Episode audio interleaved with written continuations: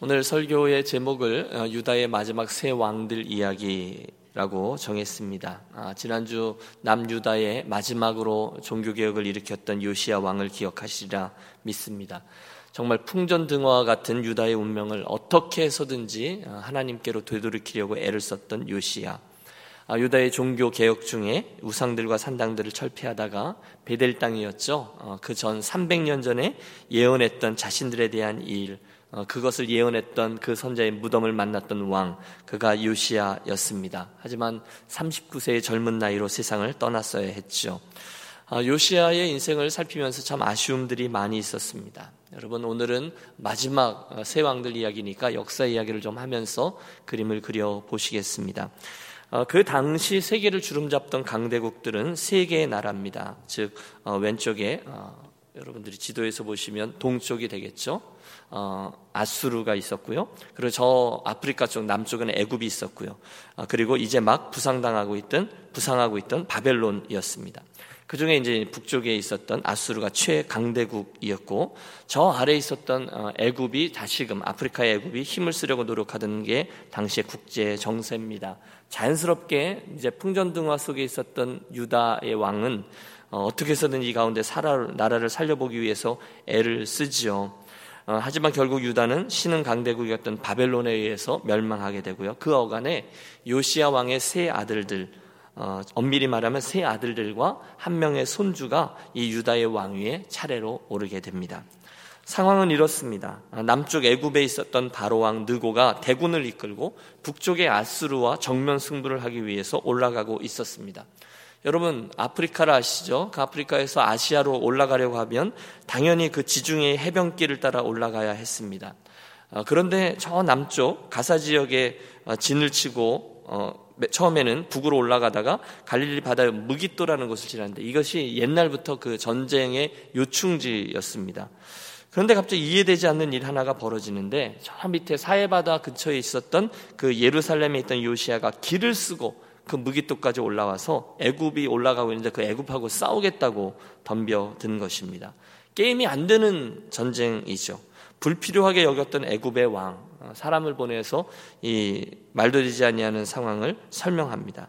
우리는 지금 너 유다랑 싸우려는 게 아니라 저 위에 있는 아수르랑 싸우려고 하는 거야. 그러니 우리 건드리지 마라. 우리 곱게 지나갈 테니 우리가 싸울 일이 뭐가 있냐?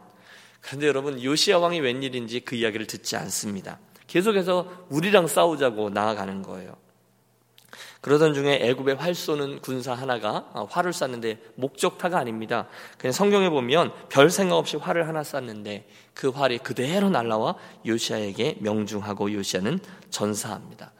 어, 요시아를 이 이때의 기록을 보면 요시아는 마치 그 나방이 그게 죽는지도 모르고 그 불 속으로 이렇게 확 뛰어들어서 죽게 되어지는 바로 그런 모습입니다. 어, 어찌 보면 하나님께서 그 유다의 운명을 당신의 뜻대로 이끄시려고 선한 왕이었던 요시아를 아직 서른 서른아홉 밖에 되지 않은 요시아를 그의 생명을 거두면서까지도 서둘르신 게 아닌가 이런 생각을 해 봅니다. 그리고 나서 유다의 마지막 세 왕들 유다의 왕위는 여호와하스, 여호와김 그리고 여호와긴 그리고 시드기야가 차례로 오르는데요. 그들은 한결같이 하나님 앞에서 악한 왕으로 살다가 죽어라 고생한 후에 비극적인 최후들을 맞습니다. 나라가 멸망한 건 말할 것도 없죠.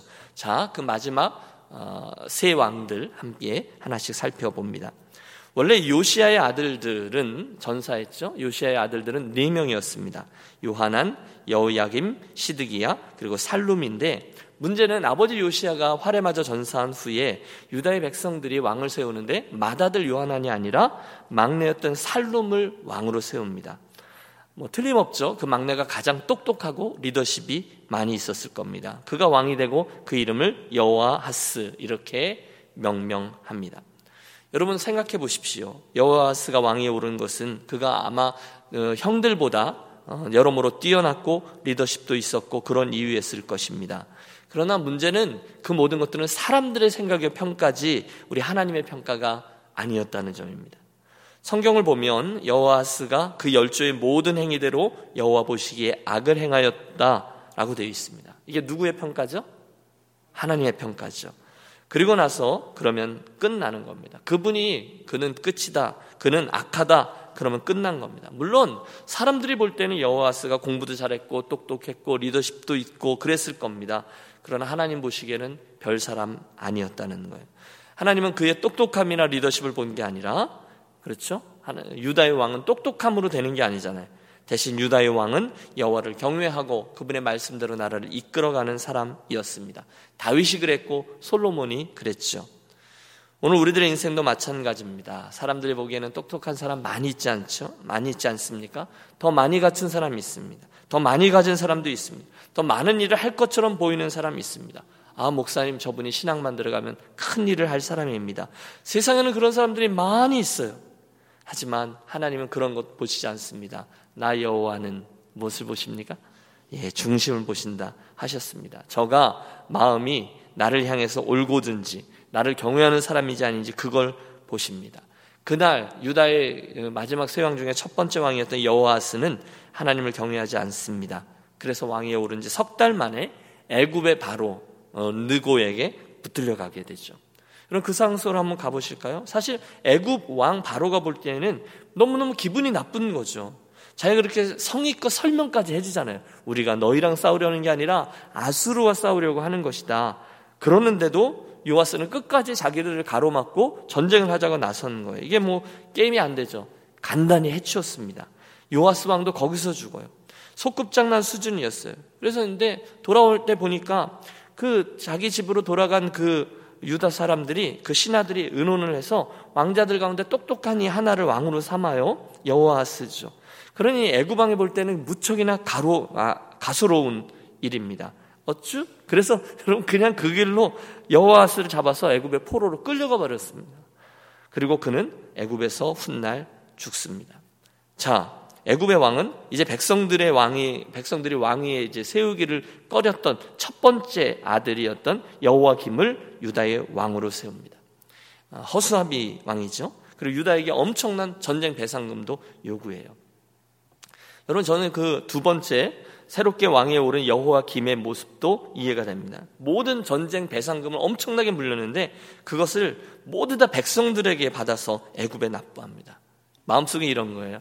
니들 나 무시하고 내 동생부터 왕 삼더니 잘 됐다. 혼 좀 내봐라. 돈들 내. 그래서 백성들의 재산을 다 빼앗아서 애굽에 가져다 준 겁니다. 결국 보십시오, 여러분. 유다는 하나님을 경외하지 않은 죄로 왕을 빼앗겼습니다. 그러다가 자기가 원치 않는 왕을 섬기게 되었습니다. 살림살이까지 가난하게 되었습니다. 그뿐이 아니죠. 이렇듯 남쪽 애굽에게 호되게 당했던 유다는 이제 동쪽에서부터 새롭게 일어난 바벨론 제국으로부터 또 다른 어려움을 겪기 시작해요. 바벨론 왕국은 정말 해성처럼 나타났거든요. 그리고 정말 아수르라는 나라, 영원히 꺼지지 않을 것 같은 아스리아를 순식간에 멸망시켜 버립니다. 그러니 여러분 전쟁에 나갔다가 죽었던 요아스가 세계 정세를 잘못 읽어도 한참 잘못 읽은 것이죠. 망해가고 있던 아수르 편을 들겠다고 애굽의 길을 막아섰던 형국이었습니다. 자 보세요. 이제는 신흥 강국 바벨론이 그 위에 세를 떨치며 세력을 서쪽으로 뻗어 나가려고 합니다. 자연히 서쪽에 있었던 애굽은 바벨론의 진격을 저지해야 했습니다. 그러니 여러분 이쪽으로 가는 힘과 저쪽으로 가는 힘이 결국 어디서 부딪히는가? 그게 바로 팔레스틴 유다의 땅이었다는 거예요. 힘없는 국가의 서러움이죠. 옛날에 청일 전쟁도 어, 중국과 일본의 전쟁이 엉뚱한 땅 조선의 땅에서 일어났던 것처럼 애굽과 바벨론의 두 강대국이 팔레스틴 땅에서 전쟁을 치르고 애굽이 쫄딱 망합니다. 그리고 애굽은 저 밑으로 내려가서 다시는 힘을 회복하지 못합니다. 드디어 수백 년간 미루었던 하나님의 심판이 유다에 미치죠. 바벨론의 느부갓네살 왕은 애굽의 바로가 세워놓은 그 허수아비 왕 여호와김에게 바로 쳐들어가 나라를 멸망시키고 여호와김을 쇠사슬로 결박하여 바벨론으로 끌어가 버립니다. 그러니 보세요. 유다의 멸망 그리고 바벨론 포로기의 시기가 이때부터 시작되는 거예요. 오늘 우리가 24장을 열었는데요. 바로 이 시대적인 배경에서 시작되는 것이죠. 여러분 1절과 2절을 보십시오. 여호야김 시대에 바벨론 왕 느부갓네살이 올라오매 여호야김이 3년간 섬기다가 돌아서 그를 배반하였더니 여러분 보세요. 여호야김이 3년간 겨우겨우 왕 노릇을 했는데 아 그만 바벨론의 눈치를 보면서 조공을 바치면서 그렇게 살면 됐죠. 그랬는데 뭘 잘났다고 바벨론을 배반합니다. 그래서요. 여호와 여호와께서 그의 종 선지자들을 통해서 하신 말씀과 같이 갈대의 부대와 아람의 부대와 모압의 부대와 암몬 자손의 부대를 여호야김에게로 보내 유다를 쳐 멸하려 하시니 그냥 바벨론의 눈치 보며 살면 되는데 그걸 잘 안 하려고 하다가 스스로 화를 자초합니다. 유다 멸망의 스토리가 시작됩니다. 사실 그 여호야김 왕은 자기의 동생이었던 여호아스가 애굽으로 끌려가서 죽는 걸 보고 야 애굽이 더 센가 보다 하고 애굽에 붙으려고 했다는 거예요. 근데 당시의 선자들이 이구동성으로 외쳤습니다. 안 됩니다. 애굽을 의지하지 말라. 그러면 안 된다. 그것은 하나님의 뜻이 아니다. 대신에 하나님의 뜻대로 바벨론에게 빨리 항복해라. 여러분 그 예언의 말씀이 누구를 통해서 주어졌는지 아십니까? 애굽을 의지하지 말라 바벨론에게 항복하라. 여러분 이건 정말 힘든 그런 말씀 아닙니까? 바로 예레미야 선자였습니다. 눈물의 선지자 예레미야. 그는 당시 희한한 시청각 자료들을 통해서 바벨론에 항복해야 산다. 하나님이 그러셨다. 이것은 너희들의 죄와 허물로 인해서 하나님이 포로기를 준비하신 것이니 빨리 바벨론에게 항복하면 살게 되리라 외쳤습니다. 하지만 거짓 선지자들은 예언합니다. 아니다. 예루살렘은 하나님의 도성이다. 이 성은 멸망할 수 없다. 늘 그랬던 것처럼 하나님이 지켜내실 것이다. 결국 어떻게 됩니까? 유다는 예레미야 선자의 말처럼 철저하게 멸망당하고 유대인들은 치욕스러운 포로기에 접어듭니다. 결국 여러분 요시아 왕 이후에 첫 번째 왕이었던 여호아스는 애굽에 반항하다 끌려 죽고요. 그의 형이었던 두 번째 여호야김은 바벨론의 침공으로 인해서 그리로 끌려가서 그 땅에서 죽게 됩니다. 그때부터 바벨론의 70년의 포로기가 시작되죠. 이게 1차 포로기입니다. 어, 좀 긴데 여러분 좀 더 줄여서 빨리 말씀드리죠. 두 명이 남았죠. 그 다음에 여호와김과 1차 포로들이 바벨론으로 끌려나고 나자 거의 빈 땅이었던 유다 거기에 그의 아들이었던 여호야 긴이 왕위에 오릅니다. 여호와 김이 있고요. 여호야 긴이 있습니다. 하지만 그가 왕이 된 지 석 달 만에 또다시 바벨론의 공격 앞에 서고 누구 맘대로 왕위를 유지해 유다는 완전히 무릎을 꿇습니다. 잘못했습니다. 다시는 바벨론을 거역하지 않습니다. 않겠습니다. 하지만 바벨론은 그를 용납치 않고 그와 그의 왕비와 어머니와 유다의 똑똑한 사람들 오늘 본문에 보면 전부 1만 명이나 되는 유다 거민을 바벨론으로 끌어가 버립니다. 우리가 잘 아는 다니엘과 그의 세 친구가 그때 잡혀간 거예요.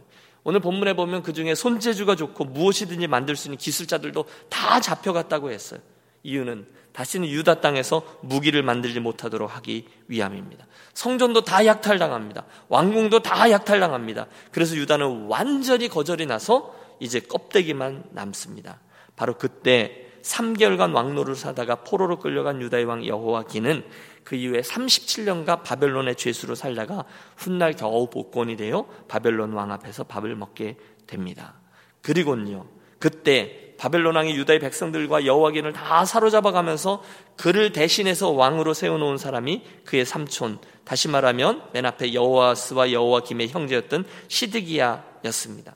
그러니까 그 요아스 왕의 아들 셋이 차례로 왕이 되는 거죠. 지금은 조카가 포로로 잡혀가면서 삼손이 허수아비 왕이 되는 그런 형국입니다. 유다는 껍데기만 남습니다. 땅은 황폐케 됩니다. 모든 것이 형체를 알 수 없을 만큼 갈갈이 찢기었습니다. 이제 유다는 완전히 회파되었습니다. 자, 이제 우리들의 눈을 들어서 저기 저 바벨론으로 끌려갔던 그 포로기에 있던 유대인들을 한번 살펴보시죠. 그 바벨론의 포로로 끌려갔던 이들은 그발 강가에서 강제 노역에 시달리게 됩니다. 그 가운데 에스겔 선지자가 있었어요. 그 무리들은 빨리 유다 땅으로 돌아가고 싶었어요. 그런데 에스겔 선지자를 통해서 들려주는 하나님의 메시지는 뜻밖의 것이죠. 고향으로 돌아갈 생각을 하지 말라는 거예요. 그 땅을 사랑하라는 거예요. 예루살렘은 망할 것이고 더 많은 유대인들이 이곳에 포로로 끌려오게 될 거다. 너희는 이곳에서 살아라. 라는 말씀이 임합니다. 그리고 그렇게 되었습니다. 왜? 70년이 차야 되니까. 그리고 예루살렘 땅에 다 망했죠. 거기에 남아있던 선자는 예레미야입니다. 예레미야 선지자는 끝까지 눈물을 흘리며 마지막으로 남겨져 있던 히스드기야에게 계속해서 당신의 말씀을 허락합니다. 지금 이 상황은 우리가 여호와께 경외 여호와를 경외하지 않아서 죄값을 치르는 것이니 빨리 항복하고 이 포로기를 받아들여라. 내가 다른 뜻이 있다. 이게 하나님의 말씀이었습니다. 무조건 항복하라는 거예요. 그리고 의연하게 이 포로기를 통과하라는 것입니다. 그리고 그 과정 중에 내가 숨겨놓은 뜻대로 정결한 나의 백성으로 다시금 태어나라 마지막 메시지. 하지만 애석하게도 이 시드기야 왕과 유다에 남겨져 있던 민족주의자들은 그 말씀을 무시합니다. 멸시합니다. 우리가 예레미야서를 보면 그 예레미야가 쓴 두루마기 성경을 읽는 대로 족족 성경을 찢어서 불 속에 칼로 찢어서 불에 태워버립니다. 누가요? 시드기야 왕입니다. 한마디로 아직도 정신을 못 차린 거죠. 결국 시드기야 왕 9년에 바벨론의 군대들이 다시 예루살렘으로 들어와 성을 다 포위하고 시드기야가 마지막 항전을 벌입니다. 3년간 그들은 버티고 또 버티다가 성은 다 포위되고 처절한 굶주림으로 다 굶어 죽고 그 옆에 쌓아 올린 토성을 통한 공격으로 유다는 완전히 패망합니다. 완전 패망. 성벽이 뚫리자 시드기와 몇몇 군인들은 성벽 사이의 비밀 통로로 빠져나와 도망을 가고 바벨론 군사들이 추격했고 신하들은 왕까지 다 내팽겨친 채 제각기 살 길을 찾아 도망합니다. 사로잡힌 유다의 시드기야 왕 마지막 왕이죠. 그의 눈앞에서 자식들이 죽는 것을 보고 눈마저 모두 뽑힌 후에 쇠사슬에 묶여 바벨론으로 끌려갑니다. 그게 다가 아닙니다. 예루살렘이 멸망하던 순간에 성전에 숨었던 사람도 다 죽고 성전 약탈당하고 예루살렘은 완전히 불타버려서 폐허가 되어 버립니다. 요행이 목숨을 걸린 사람은 건진 사람은 바벨론의 노예로 끌려가고 그들은 그곳에서 먼 훗날 또 다른 제국 바사 페르시아가 일어나 고레스 왕의 칙령으로 너희들 고향으로 돌아가도 좋다라고 이야기가 할 때까지 그곳에서 어, 포로기의 시간을 보내게 됩니다. 여러분 이게 유다의 마지막 순간이죠. 물론 여러분 포로기는요 하나님의 구속사에서 굉장히 중요한 역할을 합니다. 이스라엘은 그 포로기를 통해서 여호와 하나님을 향해서 정결한 신앙을 다시금 회복합니다. 우리가 잘못해서 이렇게 되었구나. 이 재련 과정을 통해서 다시금 정결케 되는 경험을 하게 됩니다. 여러분 그분들의 그들의 입장에서 생각해 보십시오. 이해가 되지 않았을 겁니다. 예루살렘이 무너지다니, 시온성이 무너지다니, 여호와의 성전이 파괴되다니. 하지만 그들은 차차 자기들의 불순종으로 인해서 여호와 하나님께 징벌을 받았다는 것을 알고 든든하고 정결한 신앙의 뼈대를 세웁니다. 다니엘의 기도처럼 70년 동안 시간이 다 찬 후에 그들은 다시금 회복될 것이다 라는 하나님의 말씀을 믿고 그 힘든 과정 속에서 소망 중에 기도합니다. 여러분 그 포로기에 있었던 인물들이 성경에 보면 에스더 같은 사람 또 세월이 흘러서 하나님의 정하신 시간이 다 찼을 때 그들이 다시금 예루살렘으로 돌아와서 성벽을 재건하고 어, 또 성전을 짓습니다. 그때 나오는 사람들이 에스라, 느헤미야, 학계 이런 지도자들이었습니다. 그게 이제 70년간 그것에 있었던 일입니다. 자, 오늘로서 열왕기상, 열왕기 강해가 맞춰지는데요. 우리는 그 다음에 일어난 일들도 압니다. 어렵게 포로기에서 돌아온 이스라엘 백성들은 수룹바벨, 또 에스라, 느헤미야 이런 사람들 중심으로 성전을 짓고요. 반짝 열심을 냅니다. 하지만 그 열심도 오래가지 못하고 그들은 또다시 이 세상의 것들에 정신이 빠져서 하나님의 마음으로부터 멀어지게 되었고 세속화되죠. 그때 선자가 말라기 선지자입니다. 너희가 범패스럽다 생각하던데 너희가 누군가 나에게 이 더러운 제물을 더 이상 드리지 못하도록 성전문을 닫을 자가 있었으면 좋겠도다. 하나님께서 막 역정을 내시죠. 결국은 그들은 이제 말라기 선지자 이후에 암흑의 시간을 보내게 되죠. 그 와중에 국제 정세는 우리 순서대로 살폈어요. 헬라 제국 그리고 로마 제국이 그 나라를 평정하고 유대인들은 곤고함 중에 메시아 예수 그리스도를 기다리고 아무것도 들리지 않던 400년간의 영적 암흑기가 지난 후에 드디어 때가 참에 메시아 예수 그리스도께서 이 땅에 성육신하시는 기적의 영광을 보게 됩니다. 이러면서 이제 구약이 신약으로 넘어오게 되죠. 여러분 바로 이런 부족한 사람들의 반복되는 어리석음 가운데 하나님은 당신의 독생자 예수 그리스도를 보내 주셨습니다. 그 아들을 통해서 죽어 있던 이스라엘을 다시금 살리시고 십자가는 저와 여러분을 구원하시고 그분의 부활은 어, 놀랍게도 이 모든 세상의 메시지가 되었습니다. 여러분 이런 사건과 함께 이스라엘이라는 이스라엘 백성들의 그 나라 이름은 이제는 어, 다른 의미로 바뀝니다. 이제는 혈통적으로 유대인들인 이스라엘이 아니라 다 멸망했잖아요. 이제는 새로운 이스라엘, 저와 여러분, 하나님을 경외하는 이들이 영적인 아브라함 자손으로 부르심을 입었다는 것이죠. 할렐루야. 하나님의 원가지를 아끼지 아니하시고 접붙인 가지 저와 여러분을 구원받게 하셨다는 것이죠. 하나님은 오늘도 그 접붙임을 받은 가지들을 통해서 당신의 나라를 확장해 가는 것을 꿈꾸고 있습니다.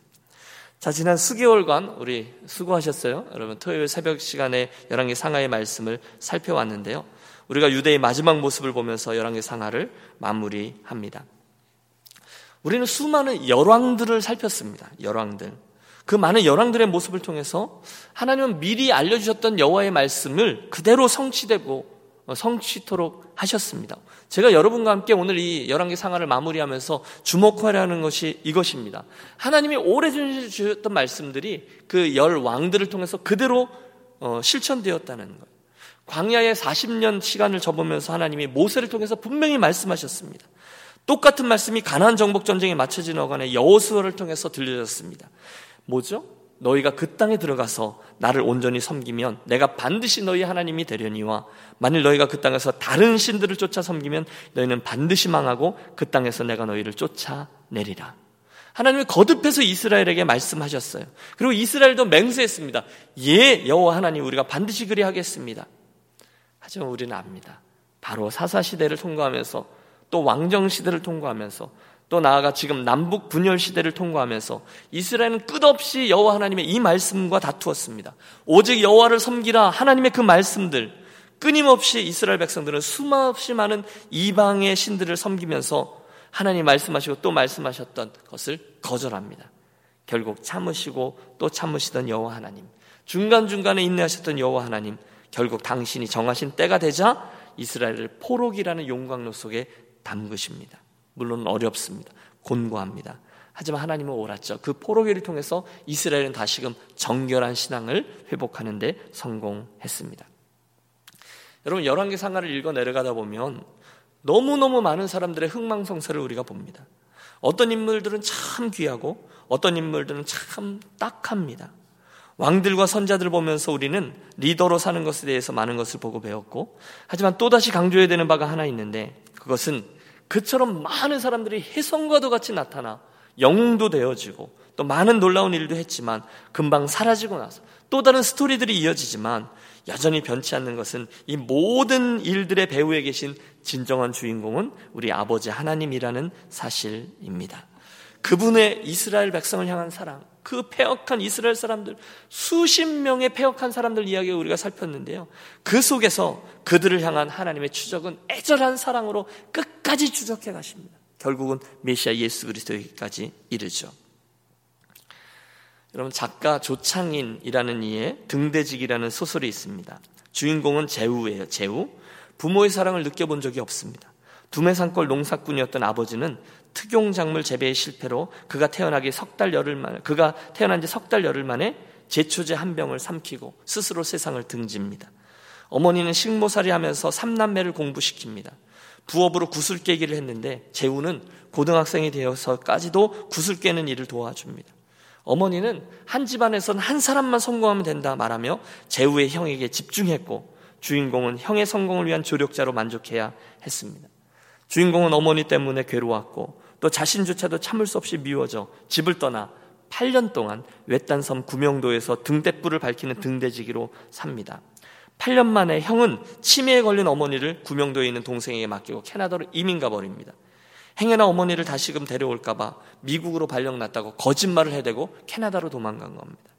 응어리진 마음으로 어머니를 모시고 살던 강풍이 불던 어느 날 재우는 그 등대에 올라가 수리를 하다가 등대에 뚫렸던 구멍으로 벼락을 맞아 하반신 마비가 되었습니다. 추석이었고요. 아무도 그를 도우러 올 사람이 없습니다. 그러나 어머니가 등탑 위로 사다리를 타고 올라오십니다. 협심증으로 세 걸음만 걸어도 헐떡이는 어머니가 199개의 계단을 올라오십니다. 재우는 번개에 맞아 어머니가 올라오는 것을 말릴 수 없습니다. 그가 의식을 찾았을 때는 어머니 무릎 위입니다. 어머니의 무릎에 제우의 얼굴을 올려놓고 손에 빗물을 받아 입가에 대어주는 어머니. 사흘이 지나고 나흘째 날 어머니는 속옷을 벗어 빗물을 받아 주인공의 입에 대주었고 주인공 그걸 마시고 겨우겨우 입을 떼며 어머니 난 이제 됐어요. 엄마 차례세요. 라고 더듬거리며 말합니다. 그러나 어머니는 옷을 당신의 입술로 가져가지 않고 팔을 움직일 만한 기력조차 남아있지 않은 듯 주인공 쪽으로 마냥 손을 내민 채였습니다 그 순간 어머니의 눈꺼풀이 힘없이 닫힙니다. 엄마 사랑해요. 재우가 엄마를 사랑하는 거 처음부터 알고 있었죠. 이렇게 말하는 주인공을 뒤로 하고 뒤로 하고 있는 치매에 걸린 어머니 얼굴에 고요한 미소가 번졌습니다.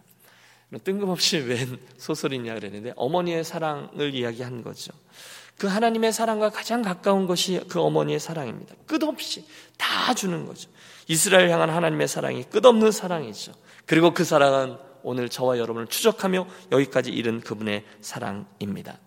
성경은 사람이 친구를 위해 자기 목숨을 버리면 이에서 더 큰 사랑이 없나니라고 말씀하셨는데 그 사랑을 주신 이가 우리 예수님이신 거죠. 그 사랑으로 우리가 오늘도 삽니다. 하나님은 끊임없이 이스라엘 추적하며 내가 여기 있노라 내가 여기 있노라 내게로 돌아오라 말씀하셨습니다. 수천 년이 지났습니다. 상황은 다 바뀌었지만 똑같은 일이 오늘 우리들에게 발생하고 있습니다. 너희가 어느 때까지 여호와와 바알 사이에서 머무르 되겠느냐? 여호와가 참 하나님이시면 그를 쫓고 바알이 하나님이면 그를 쫓을 것이니라. 사랑하는 여러분, 남겨져 있는 우리들의 인생 최선을 다해서 참신이신 그분을 진심으로 경외하며 살아가는 저와 여러분이 되시기를 축복합니다. 그 열왕들 수없이 많은 인물들 사이에 사랑으로 추적해 오시는 그분, 내가 여기 있다, 내가 참신이다 말씀하신 그분 경외할 때 저와 여러분의 삶을 형통하게 하실 것입니다. 혹시 그분을 무시하며 사십시오. 그러면 그분은 오늘 이곳에서처럼 누가 하나님이신 줄 알게 하실 것입니다. 바라는 소원은 하나죠. 여러 열왕기 상하를 접으며 그분을 전심으로 잘 경외해 그분이 주신 형통함을 받아 누리는 저와 여러분이 되시기를 기도합니다. 기도하겠습니다.